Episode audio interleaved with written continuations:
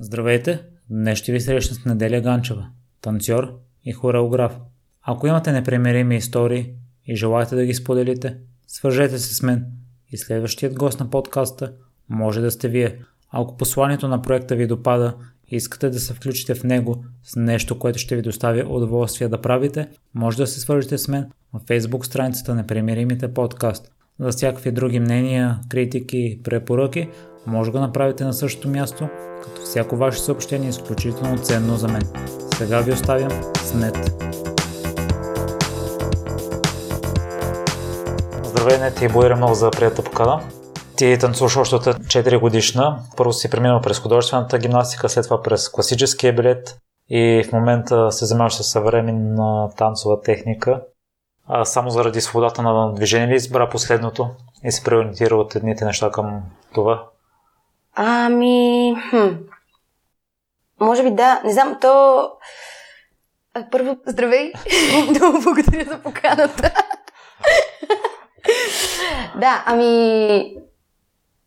Може би това е много такъв един стандартен клиширан едва ли не път с художествената гимнастика и после класическия балет и после вече нали, си намираш кой да е твоя стил и на къде те влече повече. Но да, при всички положения съвременния, съвременния танц дава много повече свобода и много повече поле за как да кажа, за, за изразяване и за експресия и за а, много повече има какво да търсиш там и много повече има на къде да дълбаеш и да развиваш, защото класическия балет е много важен, но е много важен от гледна точка на, на техниката, на опознаване на тялото, на, на, на развиване на воля и на дисциплина, защото това е безспорно. Но да, на мен лично това не ми беше достатъчно. Защото то ти поставя...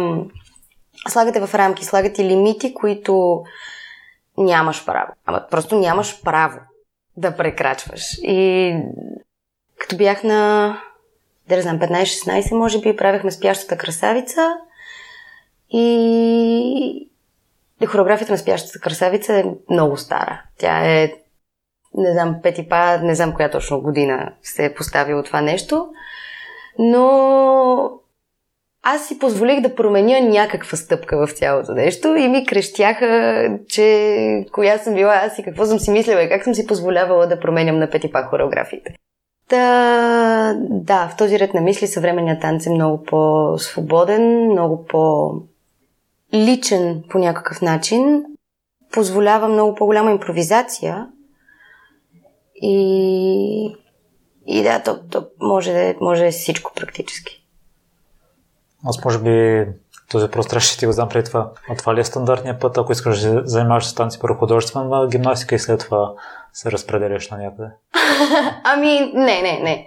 Със сигурност не е стандартният път, но защото напоследък срещам безкрайно много хора, които на много по-късен етап в живота си са решили, че, че искат да се занимават с танц. И, и съвременният танц позволява. Може да нямаш в смисъл не е задължително да си, да си почна да танцуваш от дете, за да можеш да се занимаваш с този вид техника специално. На мен ми се струва, че колкото по... Да знам, колкото по-голяма е физическата култура, колкото повече такъв бекграунд имаш, толкова по... толкова по-лесно от там нататък. Но безспорно не е задължително да, да си минал през, през цялото това. Да не говорим, че художествената гимнастика води до жестоки травми, изкривявания и всякакви други нещата. Нали, с цялото ми уважение. Не знам, в танците няма ли го също, защото гледах някои твои танци и снимки, петите и краката много ги огъваш. Не естествено ми се струва. На мен ми е естествено, но предполагам, че тук границите на естественото се разширяват до а, да, някакви нови размери. Има, със сигурност има. Аз лично нямам обаче травми от, от сцена или от репетиция. Аз се пребивам извън Нали, в момента, в който изляза от залата и вече не съм толкова концентрирана и не внимавам много какво се случва, падам, блъскам се в неща. Мета, което спечели в танците, че да загърпиш художествената гимнастика и реши да се преориентираш? А, пъл, не знам доколко съзнателно решение е било това, защото съм била на 5-6, нещо такова. Но художествената гимнастика далеч не е толкова обвързана с музиката. И там фокусът е съвсем друг. Там фокусът е абсолютно ам, физическото тяло, какво може да постигне. И доколко това нещо може да бъде разтегнато и до, до каква неестественост може да се стигне. Докато класическия балет вече естествено е много по-свързан с музиката. А пък съвременните танцови техники са... могат да бъдат, могат и да не бъдат свързани с музиката. Но за мен музиката е много важна в цялото нещо. И една и съща движенческа партитура, една и съща хореография, изиграна на различна музика, има абсолютно различно въздействие. Нали, в зависимост от това дали музиката ще е весела или тъжна или каквато и да било, една и съща хореография, изиграна на, на тази музика, просто, просто въздейства по различен начин. Е, после се завършваш надвис, специално свързан с танци и след това заминаваш за Германия и Испания. Не, обратното. Като завърших училище, много време се чудех да кандидатствам ли, да не кандидатствам ли в хореографското. Накрая се отказах а, и си учих в езикова гимназия. И паралелно обаче през цялото време ходех на репетиции, на тренировки, класове и всичко. И като завърших училище, имаше един момент, в който не знам, може би това също е част от, от пътя си казах, че добре, това било каквото било, това е хоби и аз трябва да се занимавам с нещо друго. Това ще си го правя, но нали, не е сериозно това да ми е професията. И обаче много дълго време не можех да реша какво искам да правя. Почнах, исках да уча в една академия в Германия. На Пина Бауш има едно училище в Есен. И много исках там да ме приемат, но когато кандидатствах, те приеха само мъже понеже така или иначе в танца има недостиг на мъже. И като не ме приеха тогава, реших, че съвсем това вече трябва да си остане на заден план. Но не можех да реша с какво друго искам да се занимавам. И за това просто реших, че замина за Германия за една година и ще реша там. Ще чакам да ме намери каквото има да ме намира. И беше много полезна една година, много такава една самотна по един много развиващ начин. И като се върнах, обаче продължах да си мисля, че даже танцувам, ама няма да е толкова сериозно. И даже учих за малко социални дейности в Софийския. Но много бързо установих, че не е това. И, и така после вече едно лято беше много дори не помня какво се случваше точно. Някаква съвсем битова ситуация. И аз изведнъж осъзнах, че въобще не се намирам където трябва да се намирам и не ми се случват нещата, които трябва да се случват. И зарязах Софийския, напуснах работа. Бяха, може би, последните два дена от сроковете за кандидатстване в надпис. Подадох си документите, отидох на изпит без въобще да знам нито кой взима клас, нито какво се случва, нито нищо, нищо, нищо. И те пък взех, че ме приеха. И така, и изкарах там а, две години. Третата заминах за Испания на Еразъм, което също беше една огромна случайност, защото някак си много твърдоглаво си представях, че като не са ме взели преди това в а, академията в Германия, сега е момента, в който трябва да се върна там. Но те пък точно тази година нямаха прием за Еразъм студенти и много случайно попаднах в Испания, без въобще да говоря испански, без да знам къде отивам, пак така. И, и отидох и тук ме, обещ... ме убеждаваха, че да, няма проблем с английски, ще се оправиш. Обаче отидох там и се оказа, че никой не говори английски. И така, освен всичко останало, трябваше за два месеца да науча испански. Но пък хората бяха... Не знам, ужасно е странно усещането да не можеш да говориш с някой. В смисъл, чисто езиково няма база, на която може да се разберете. В смисъл, не говорите един и същи език. Ама знаеш, че тия хора ще направят всичко за теб и ти ще направиш всичко за тях. И, и можете да работите заедно, въпреки че не се разбирате. И тук идва не знам, аз така си го обяснявам поне, може и да е много романтична гледна точка за цялото нещо, но, но движението и хората, които се занимават с движение и хората, които отделят толкова много време на, на телата си, на разбирането за телата си, за въобще цялата тази тактилност, позволява комуникацията да мине на друго ниво и да се случва без да се вербализира, без да се говори. Просто чисто, чисто движенчески, физически може да има комуникация. И това беше една от основните... Едно, че преподавателите там бяха невероятни. Нивото е прекрасно, разбирането за нещата е съвсем различно. Защото тук малко или много все още битува един соц модел. Въпреки, че не мисля ще да влизам там, но факт е, че го има.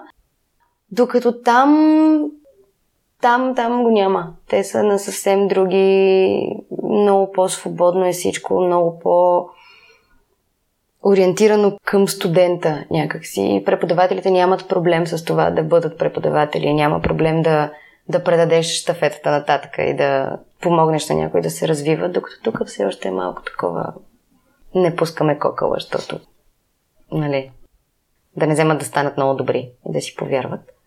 И да, и всъщност в Испания открих колко много всяко нещо, всеки жест, всяко най-малко движение, мимика, всичко може да бъде превърнато в танц. Абсолютно всичко. И е много, много, много ценно. И след това, като се прибра отново в България, завърши университета и се продължи. Ами да, след това Ох, твърдях, че няма такова нещо като еразъм депресия и си мислех, че е голяма глупост и хората просто си измислят. Но даже се върнах малко по-рано от Испания, защото трябваше тук да влезем в репетиции за дипломно представление вече. И се върнах с идеята колко ще е готино всичко и колко ще е забавно и как ще се случи, но истината е, че едва ми избудах четвърти курс тук и, и всеки път си мислех за колко е магическо там и как тук идваш и малко те смачква ситуацията. Но то беше до едно време. И после вече беше такова добре, като там може да е такова, що пък и тук да не може да е такова. Просто трябва да си намериш правилните хора и твоите си хора, с които да можеш да работиш и с които да може да се развивате. И да чукам на дърво Случва се. В смисъл, има много прекрасни хора, с които много, много лесно и чудесно може да се работи и да се... Въобще да се води някакъв процес, да се развиват неща. Ето, ще ни разкажеш малко по-подробно за живота в Германия в Испания, тъй като си прекарала немалко време там. Да. В Германия, в Германия още може би бях много малка, като отидох и въобще не бях да знам, много по-свит ми е бил света. Германия има много приятни неща. Истината е, че обаче, естествено, ако не им говориш езика, се държат ужасно. Ако им говориш езика, няма никакви проблеми. Всичко е наред.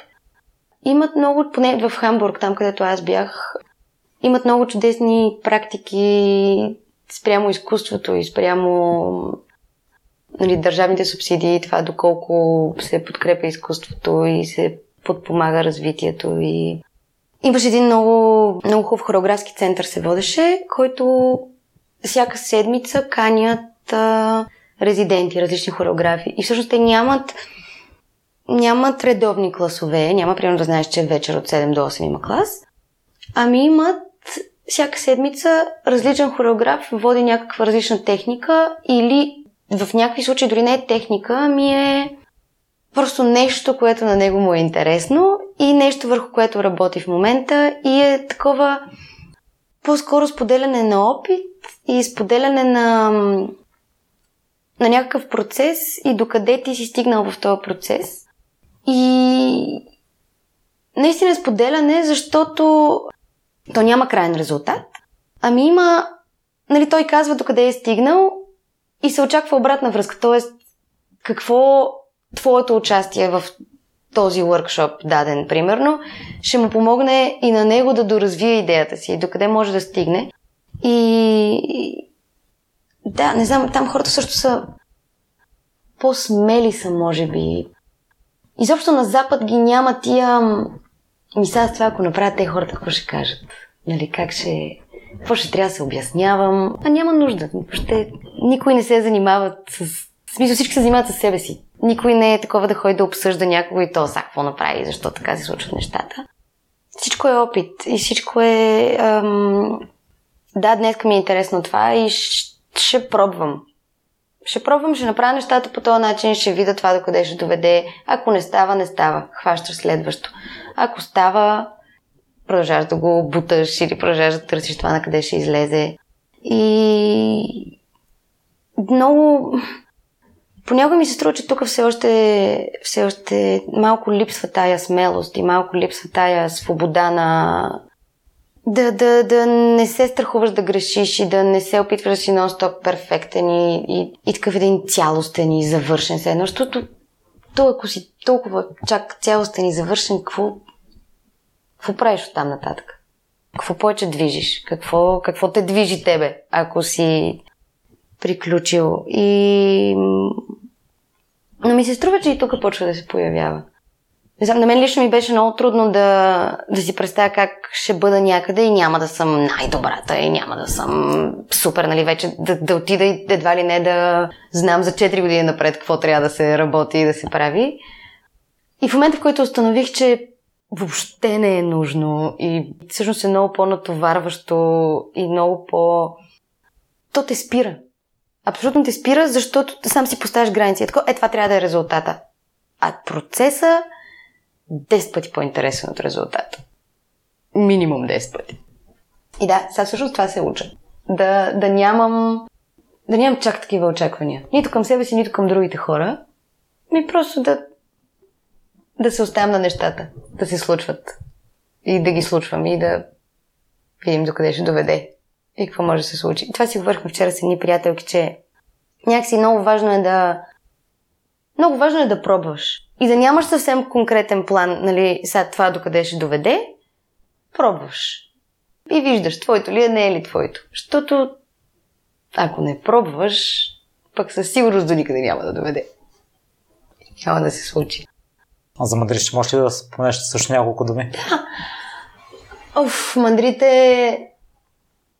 Всички много ми се смеят тук, но на мен Мадрид безкрайно много ми липсва. Не останах там. Не, че не исках да остана там, обаче винаги съм си мислила, че тук е вкъщи. И тук искам да... В смисъл, като кажа, че си отивам вкъщи, значи, че се връщам тук. И при цялото пътуване на света и, и цялото обикаляне и, и каквито и да било проекти, приятели, хора и такова, тук, тук трябва да е вкъщи. И не знам, Мадрид в момента е като... Не знам, се едно имам паралелно семейство там, някаква паралелна вселена, която си живее, чуваме се, виждаме се от време на време, те идват, аз ходя. Е така, говорим си как евентуално в бъдеще ще правим някакви проекти заедно, ще развиваме, което би било прекрасно. Беше много смешно, защото аз като се върнах, две момичета от тамошния клас дойдоха тук на Еразъм. И така и другите много ми се смяха как съм си довела Испания със себе си.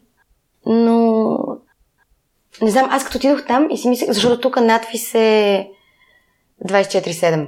Защото няма уикенди, няма, има репетиции до 10 вечерта, часове, има събота и неделя от 9 сутринта.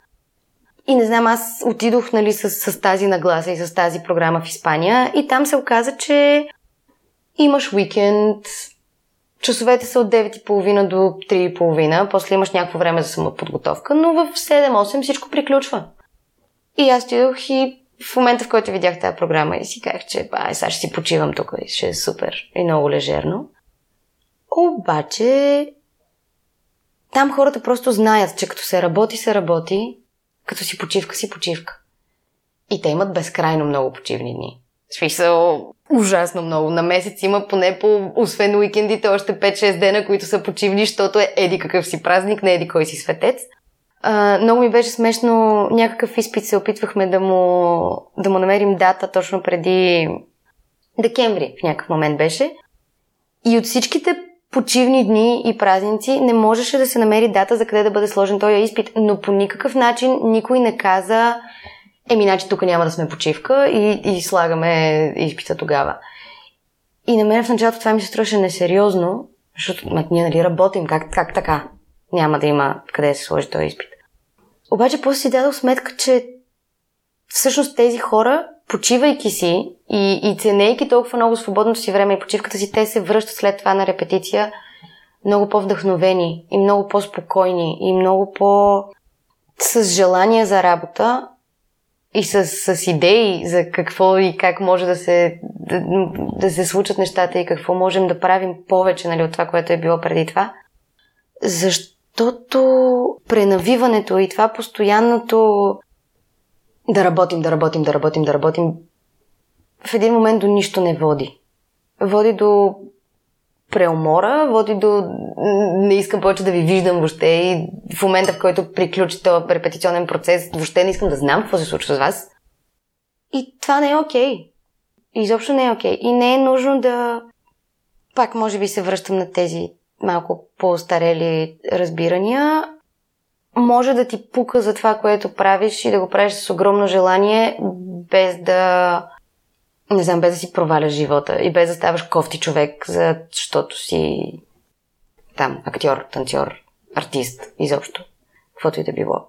И защото преди всичко преди всичко трябва да сме хора и преди всичко трябва да с каквото и да се занимаваш, тя трябва да идва, това, това вдъхновение трябва да идва от някъде, трябва да има някаква провокация. А ти ако си нон-стоп затворен в а, един такъв вакуумиран сценичен свят. Откъде идва това нещо? И в крайна сметка, нали, изкуството трябва да е отражение на, на живота. Ти ако нямаш досек с живота, какво, какво, какво правим още? И така, тук после ми обяснях как Испания всъщност много ме е разглезила и как защо аз съм искала била почивка и защо съм си въобразявала, че нали, може да не се работи 7 дена в седмицата. Но но да, това е. За да можеш после да, да, да се върнеш и да си по-добър, отколкото си бил предния път и да, да, да можеш да дадеш повече, трябва да го вземеш това от някъде. Иначе си измукваме неща от пръстите. И няма много смисъл. Ето ти обичаш да пътуваш и си пътува много. Защо за теб е важно или защо човек трябва да пътува в чужбина? Защото много. Не знам колко е много, да Бих искала да е много повече. Опитвам се. Но важно е, защото промяната на средата е важна. Важно е да излизаш от комфортната си зона, важно е да, да знаеш какво се случва извън твоята среда. Защото малко или много тук си живеем в някакви социални балончета, такива, нали, с, с, с, твоите си хора, и, и, които в повечето случаи имат същите разбирания и същите виждания и... И е прекрасно до момента, в който това ограничава. И затова трябва просто така от време на време да излизаш, да проверяваш какво се случва навънка, да, да задаваш много въпроси, със сигурност, да, да видиш друга култура, други интереси, други разбирания за света, други разбирания за това какво е нормално, ако щеш. Защото, не знам, Испания в много отношения е... Как да кажа? Примерно, в Германия държавата субсидира изкуството много повече и помага много повече. В Испания е горе-долу както е тук. Не е много по-добре ситуацията. Но въпреки това те някакси са много по-смели и много повече много повече разби, така, развиват в тая посока нещата, много по... Не, не се страхуват да рискуват. Просто не се страхуват да рискуват и това е... Това е много важно и трябва и, трябва и тук да... Малко от малко да почне да се случва. То почва да се случва. много неща почват да се случват и в много хубава посока. Затова ми се струва, че е важен човек да пътува. А и другото е, че обикновено като пътуваш, някакво ново аз се появява, което е спрямо ситуацията, естествено. Но това ново аз, то после някаква част от него остава. И всъщност, като се върнеш, се връщаш ти, ама и малко отгоре. И всеки път е и още малко, и още малко, и, и ставаш някакси все по-гъвкав и все по-адаптивен и все по-разбиращ и не съдещ, може би. Много е хубаво, ако, ако успяваш да не съдиш. И на това се опитвам да се уча сега. И да, затова ми се струва, че е важно да пътуваш. Ето, ще ми е интересно да чуя твоето мнение за хората от малките градове, тъй като ми струва, че има противоречиви мнения. В обществото като че е наложено, че хората от малките градове не могат да постигат големи неща. А с един от предните ми гости, Слави Несторов, който е изкачил Еверест mm-hmm. и още така четири континентални първенци към днешна дата, той е живял дълго време в Лом и той изказа обратната теза, че хората от малките градове са по-мотивирани и по-бормеди да постигат големи неща. Ами... Само да кажем, че майка ти е от Монтана, ти да. си прекарала няколко лета там и школата, в която работиш, е на жена от Монтана. Да, точно така. Винаги съм си мислила, че средата всъщност е това, което ти помага да... да нали, по някакъв начин средата определя размера на целите ти, размера на, на, на мечтите ти, въобще къде точно ще си поставиш граници или къде няма да си поставиш граници. И в този ред на мисли просто, може би, средата в малките градове е не знам дали проблемна е точната дума за ситуацията, но на много места просто, в смисъл, чувала съм, ще почна далече. Правим един фестивал в Видин 10 години вече, 10 лета, а то е младежки фестивал по изкуствата с а, различни въркшопи. Една седмица живеем на палатки до баба Вида на ливадата и се записват деца, младежи, които посещават една седмица различни работилници и накрая има такова като концерт се едно, който завършва цялото нещо. И почнах да много случайно се включих в цялото нещо, но точно след като бях завършила гимназия, почнах да водя там уркшопа по танци. И ми беше много странно как... Нали, първо част се чувствах много малка все още и въобще не, не знаех какво ще правя с тези хора. И още повече си мисля как Видин, дето нищо не се случва и как така ние сега ще ходим в Видин и какво ще правим там въобще. И в следващия момент се появиха тия невероятни деца, които вече въобще не са деца всъщност.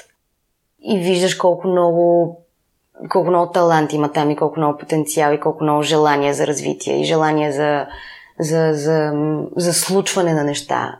И желание да избягат от това, че да, Видин е умрял град и въобще Северо-Запада е умрял региони и там нищо никога не се случва. И ги виждаш тия деца как ей, толкова малко им трябва, за да повярват в себе си и да повярват, че да, с повече желание и с повече отговорност към себе си можеш да направиш абсолютно всичко, което искаш да направиш. Абсолютно всичко. И да, в този ред на мисли няма значение дали си от малки или си от голям град. Даже може би понякога в малките градове, защото там няма пренасищане, няма толкова много, не се случва толкова много неща. И те имат нужда от много по-малка провокация, за да могат да превключат и изведнъж да установят, че да, това е това, с което искам да занимавам и, и с това ще се занимавам. И може би няма толкова много неща, които да разсейват също така. Защото тук малко или много е, да бе, сега малко ще пробвам това, малко ще пробвам това, ще хода на еди какво си, ще хода на третото, на петото и се сменят. Защото през цялото време нещо някъде ти блести, нещо е по-златно, по-интересно, по- по-те привлича. И може би това разсейва и те разфокусира. И хората тук, не знам, това сега се замислям всъщност, че има много повече, много повече смяна на посоката. Нали, днеска искаш едно, утре искаш друго, после нещо друго ти прави впечатление и те влече на там. Докато в малките градове може би е по-скоро точно това решаваш, че смисъл, да знам, 6 клас решаваш, че ти ще бъдеш лекар и оттам нататък всичко е насочено към това. И това блъскаш, и това гониш, и това се опитваш да направиш. Докато тук е... И това може, и това може, и тук, и... И да, сега се замисля, приятелите ми в Монтана, по-голямата част от тях отидоха да учат директно в чужбина. Мисля, в момента, в който завърших гимназия, вече бяха приети кой в Лондон, кой Берлин, кой Мюнхен, кой насам натам. И директно изхвърчаха навънка и не са се връщали. Изобщо. Много малко част от тях се върнаха. Всъщност повечето си уредиха живота някъде другаде. И да, не мисля, че при всички положения на хората от малките градове им е по-трудно. Точно защото има по-малко възможности, по-малко... Нещата не са чак толкова достъпни. Но в момента, в който пък решат, че това е което ще правят и са много по-целенасочени. Но, включително Вероника, в чиято школа аз работя, винаги съм била супер вдъхновена и супер впечатлена от това как тя на 18-19 дойде от Монтана и за две години си направи школа, намери си зала, разви го цялото това нещо и вече колко, не знам, 7-8 години, примерно, тая зала съществува. И тая школа съществува и общността, която общността, която някакси се сформира около нея, става все по-голяма и все по-голяма и все повече хора се включват в това и искат да, да бъдат нали, част от цялото нещо. И е много по никакъв начин не мога да кажа, че тя не е борбен човек и че не е целенасочена и че напротив, даже да речем, че малко или много животите ни са се стекли професионално с нея, двете. Нали. Да речем, с нея някакви паралели има. Тя никога не си е казвала, че не няма с това да се занимава. Напротив, винаги е знаел. В момента, в който завърши гимназия, балетна педагогика, прави си школа и така нататък. Докато аз, колкото съм от София, като беше такова, ми да, аз няма се занимавам с това, нещо друго, тук това ще пробвам. И дори това, може би, всъщност е пример за, за това, че не, не би трябвало да има разлика между... Мисля, не би трябвало това, че хората са от малки градове, да, да ги демотивира и да, да ги оставя на някакво, как да кажа, да си кютат някъде. Нет, ти споделяш, че за теб танците са изцелени от всичко, което не се получава, битовизми, отношения, неща, които те дърпат надолу. Аз съм забелязал, че при мен, ако има негативни неща в живота ми, не се представям толкова добре на бягането и ми влияе негативно. И обратното, ако съм щастлив, лесно ми се получават нещата. При теб явно се получава обратното нещо. Um, ами, дву, двузначно е някакси, защото не знам, случва ми се да, да съм си сама вкъщи, примерно, нещо много, много, много тегаво да се е случило, много гадно и имах един период, който си пусках Горан Брегович и просто подскачах като откачена, докато това цялото нещо не, не, не, не излезе навънка. Да, помага. Определено помага. И когато поне при мен така се случва, колкото по ядосана съм, но нали, пак трябва това да се канализира по някакъв начин. Защото по принцип нали, казва се, че каквото си носиш в, в главата си, нали, като емоция и така нататък, трябва да остане извън залата. В момента, в който влезеш вътре, трябва да си чисти, трябва да правиш това, което се прави там. Чудесно, обаче в крайна сметка сме хора. И аз не знам как се, в смисъл, за себе си поне не съм открила как се случва това превключване. В смисъл, как така просто прекрачваш един прак и, и всичко, което ти се е случва до момента, остава навънка и ти си една чиста бяла дъска, която, е сега видиш, ще е страшно феерична. И също си не се и опитвам вече да го правя това нещо. Напротив, опитвам се по-скоро да каквато емоция нося в себе си, каквото съм натрупала, нали, примерно през последните няколко дена или часове или каквото и да било, по-скоро да успея да го канализирам по някакъв начин и да го то да премине през движението и движението да премине през него. И тогава нещата някакси много повече се балансират и много повече се успокояват. И да, не, не мога да кажа, че ми помага, не мога да кажа, че ми пречи, просто е такова каквото е. Тоест, не знам, това е от старо да. интервю и може би тогава така съм си мислила, че стоят нещата. Сега вече наистина много повече ми се струва, че просто е каквото е. И не, не, не трябва да бягаш. Ако са негативни емоции, негативни емоции са. Имах една преподавателка в Испания, преподаваше актьорско за театър на движението. И тя казваше, че всеки ден трябва да си на 100%. Въпросът обаче е, че всеки ден тия 100% са различни.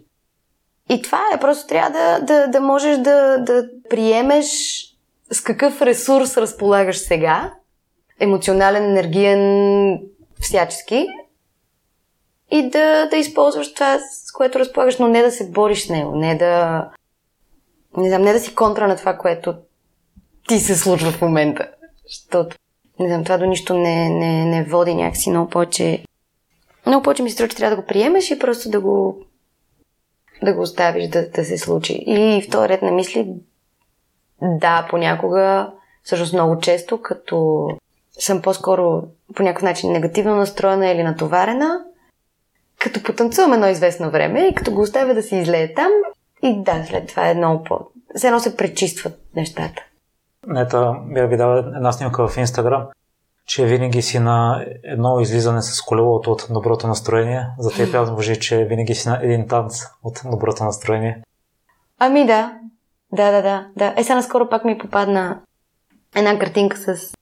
Не мога да се седа, че цитат беше, но че всичко в този живот се лекува с солена вода. Или сълзи, или море, или пот. И факт. Нета, ти с такава любов говориш за танците и за изкуство, че ми стана много интересно и останах очутен, че в един момент си искал да се откажеш от цялото това нещо. А, ами, за мен също е много важно, че, че го имаше този момент и че въпреки това не се отказах и продължих, защото от този момент нататък стана съзнателно решение. Тогава беше някакси как, как, как да кажа, разбрах се сама със себе си, че това е с което искам да се занимавам и, и това ще правя.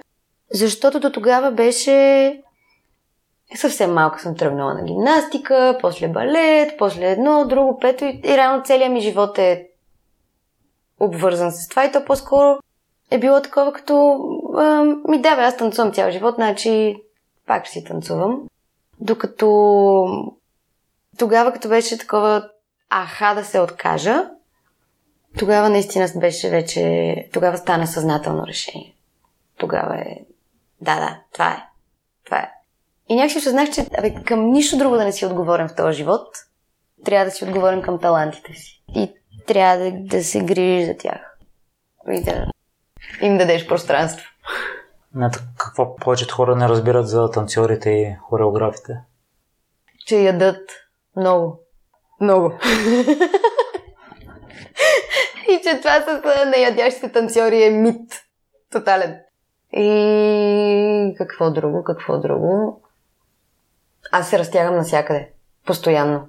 Имам нужда. Имам нужда да, да се движа, не мога да стоя на спирка спокойно и да чакам автобус. Нещо се си мисля, нещо се се мърда, нещо си върви. Понякога ми се случва да...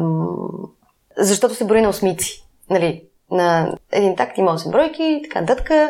И хореографите се случват на осмици. И понякога ми се е случвало да вървя по улица и да си превръст. и така, и също това, което може би остава леко неразбрано в цялата ситуация, а за мен е най-естественото нещо на света, е нуждата от движение.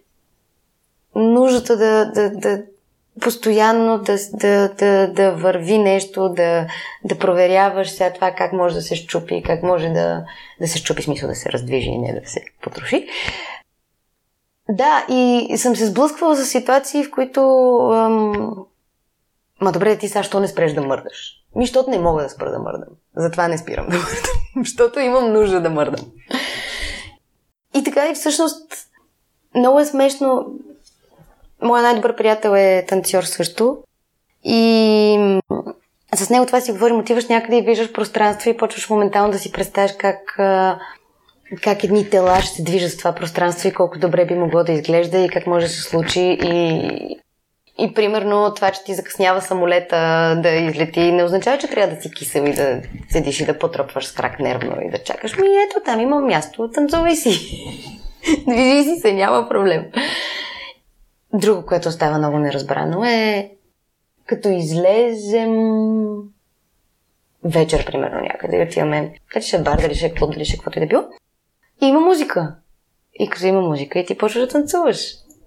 И за много хора това е някакво желание за внимание и за тук са, нали, аз колко много искам всички да не видят. Не. Въобще не е такова. То е има музика и аз искам да се движа на тази музика и ми е много хубаво да се движа на тази музика и въобще не ме интересува вие искате ли или не искате. И да, може би това са за мен поне са едни от най-неразбраните неща относно танцорите. Ето в Инстаграм видях, че под една снимка беше написал описанието и други демони. С какви демони се бориш в теб? Всякакви май. Точно се... Ам, има една книга на Маркес а, за любовта и други демони. И цялата история с демоните тръгна от там, но... Какви демони? Всякакви демони. Съмнения, страхове, дали взимаш правилните решения, дали, дали вървиш на където трябва, дали цялата тая борба и мъка, дали си заслужава, дали не може просто да се откажеш и да някакъв много по-лесен живот да живееш, примерно. Да, всякакъв вид избори, но пък и с демоните ми се струва, че просто трябва да ги приемеш. Просто трябва да ги приемеш. Даже понякога си, си, си представям такова чисто като, като образ, като визуално някакси, как си се разхождаш с разни чудовища покрай тебе и просто така, да, отиваме на кафе, отиваме да разходка и си се сприятеляваш с демоните си и си, и си се движите заедно. Вторият на мисли ми се струва, че ако, ако ти не се грижиш за тях, те се погрижват за тебе. И затова просто трябва да, да, да си признаеш, да, имам демони, да, имам страхове, да, имам несигурности, да. И това е най-нормалното нещо на света. И действаш съответно. Но не да. Не да ги криеш. Не знам. Мисля, че част от смелостта е да признаеш, като те е страх. И да признаеш, че нещо те притеснява и да все пак да се опиташ да, въпреки това, че нещо те притеснява, да продължиш напред.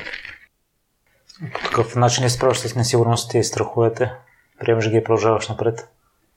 Ам... Да, и, и понеже несигурностите и страховете обикновено се появяват вечер, не знам дали това е рецептата и дали при всички е така, но в моя случай да. И си казвам сама на себе си, че ето сега ще, ще си легна, ще си почита нещо, ще поспя и утре ще видим какво е останало от тия демони. И в повечето случаи помага. А, но... Да, обикновено, освен това, а, приятелите много помагат за справянето с несигурностите. Защото аз имам много голям късмет в това отношение и, и, и така вечер, като си лягам, и така много благодаря, благодаря, благодаря, благодаря че наистина съм заобиколена с много прекрасни, разкошни, движещи хора. Движещи не в смисъл на танцори, а в смисъл на искащи да се развиват и да стават все по-добри и да, да случват неща. И някак си успяваме, защото те, разбира се, също мине не мине и всеки има някакви съмнения. Аз ги наричам смущения в силата. И така и някак си, си, си помагаме едни на други и успяваме да... Нали, слава Богу, никога не се е случвало всички заедно да сме в дупка. Та винаги има някой, който да, да те изтегли. И другото е, като бях малка, имаше някакво, някаква касетка, имахме с Барон Мюнхаузен на такова анимационно филмче. И много добре си спомням момента, в който той пада с коня във водата и се хваща сам за косата и се вади. И на мен ми се струва, че това е най... как да кажа, абсолютната метафора за как човек трябва да се справя в живота си с нещата. Защото ако сам не се хванеш за косата и не се издърпаш в крайна сметка, никой няма да го направи. В смисъл, каквито и хора да има около тебе, и колкото и да са прекрасни, и колкото и да им пука, ако сам не тръгнеш, няма, няма как да, да се случи иначе нещата. Ето, тъй като ми струва, че за да си хореограф трябва да си много креативен и постоянно да бъдеш идеи. По какъв начин я поддържаш тази креативност? Ами... Не мисля, че е съзнателно. Просто се опитвам да съм максимално максимално отворена към света, към всякакви провокации, които могат да се появят, а те се появяват навсякъде. Не знам, понякога една хореография може да тръгне от най-елементарен жест, най- съвсем чисто битов жест, може да тръгне от, а, от музика, може да тръгне без музика, съвсем сама по себе си, просто защото нещо ти е хрумнало и да видим това на къде може да се развие. Аз много се старая да, да правя логични неща, т.е. да са по някакъв начин чисто движенчески свързани, да не е гимнастика, да не е някакво такова гимнастика смисъл на аеробика, искам да кажа. да не е просто ляв крак, дясна ръка. Нещо. Да, опитвам се да гледам максимално много неща, да, да, да слушам, да, да ми се случват също така много неща, защото всичко провокира по някакъв различен начин. И всъщност колкото повече неща си преживял, колко повече неща ти се случват, толкова по-добър танцор можеш да бъдеш, толкова по-добър хореограф можеш да бъдеш. Защото средствата са... Средствата, с които разполагаш, са по-големи. Изразните средства имам предвид. И да, опитвам се да й дам свобода на тази креативност. Опитвам се да... По-скоро да съм медиатор на... Нали, на провокацията, докато бъде изведена във вид на танц, отколкото аз самата да си въобразявам, че е, сега ще си смуча от пръстите нещо супер гениално, дето никой никога не е виждал. Струва ми се, че то... Не знам, има толкова много гениални хореографии, огромни хореографии с а, безкрайно творчество зад гърба си. И, и е много важно да се гледат тия неща, много е важно да, да ги оставиш да те вдъхновяват по някакъв начин, без да не говоря за плагиатстване, не говоря за крадене, но говоря за да, можеш да бъдеш вдъхновен от чужда хореография, за да направиш своята собствена. И това не е кражба, според мен. Защото в никакъв случай няма да го повториш същото. Просто нещо там ти е подсказало, че да, ти може да го развиеш по друг начин, обаче. Нали, има нещо, ама твоята гледна точка ще е друга. И твоята посока ще е друга. И да, струва ми се, че за креативността най- най-важното е да, да, да си отворен и да не си поставяш граници. Да... От друга страна обаче трябва да, трябва да ги търсиш тия неща също. Не самоцелно, но, но, но трябва да се търсят, защото пък не може просто да седиш и да чакаш е, сега да се вдъхновиш, не, ти падне брилянтна идея от ябълката на главата и така нататък, защото не се случва точно така нещата. От един момент нататък може би да, ама и това ми се струва, че и, и въображението и креативността а, са мускул. И ако не го работиш, ако не го развиваш, ако не го тренираш, то закърнява. И така просто трябва постоянно да се провокира, да се провокира, да се провокира, да се провокира, докато не почне да си работи самичко и да да се грижи някакси то само за себе си. Не, ти има два въпроса от а, слушатели. А, първият е на Пламена Шолекова. Сънуваш ли хореографите си? да. да. Да, в повечето случаи успявам да ги запомня. Има моменти обаче, в които, като примерно съм стигнала съм до някъде в някакъв процес и съм зациклила. И понеже то продължава да си работи нали, някъде на заден план, ти търсиш какъв е изхода от тази ситуация и го сънувам и съм такава, да, ес, намерих го, това е. И после се будиш и не го помниш. По-редкия случай, но е винаги едно такова. Защо сега?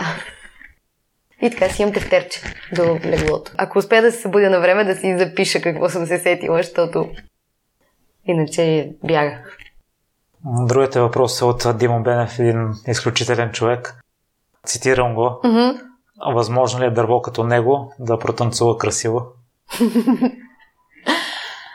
а, хм, нямам представа доколко е дърво, но на мен се ми се струва, че да. Защото всеки си има... Първо танца е някакво супер естествено състояние на човека. Просто е забравено естествено състояние. С цялата забързаност и цялото ежедневие и, и всичко и наистина е забравено, но е безкрайно естествено.